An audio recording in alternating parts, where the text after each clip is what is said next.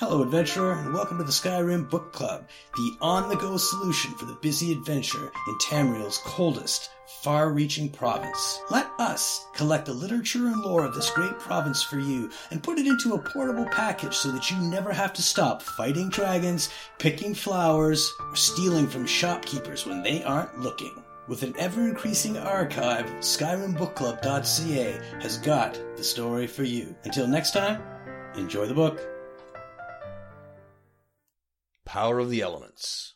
Northward, haunted northern coastline, and south, Dwemer live in toil. A simple place, a shield from draught. At this stand, wield mage's craft, and so fierce the sea will boil. Under Greybeard's morning shadow, at this northern watch long lost, Nirn's hoary throat does scrape the sky.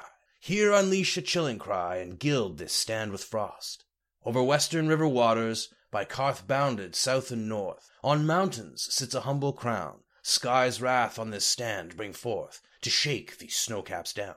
Elemental magic wielded, elemental thoughts displayed.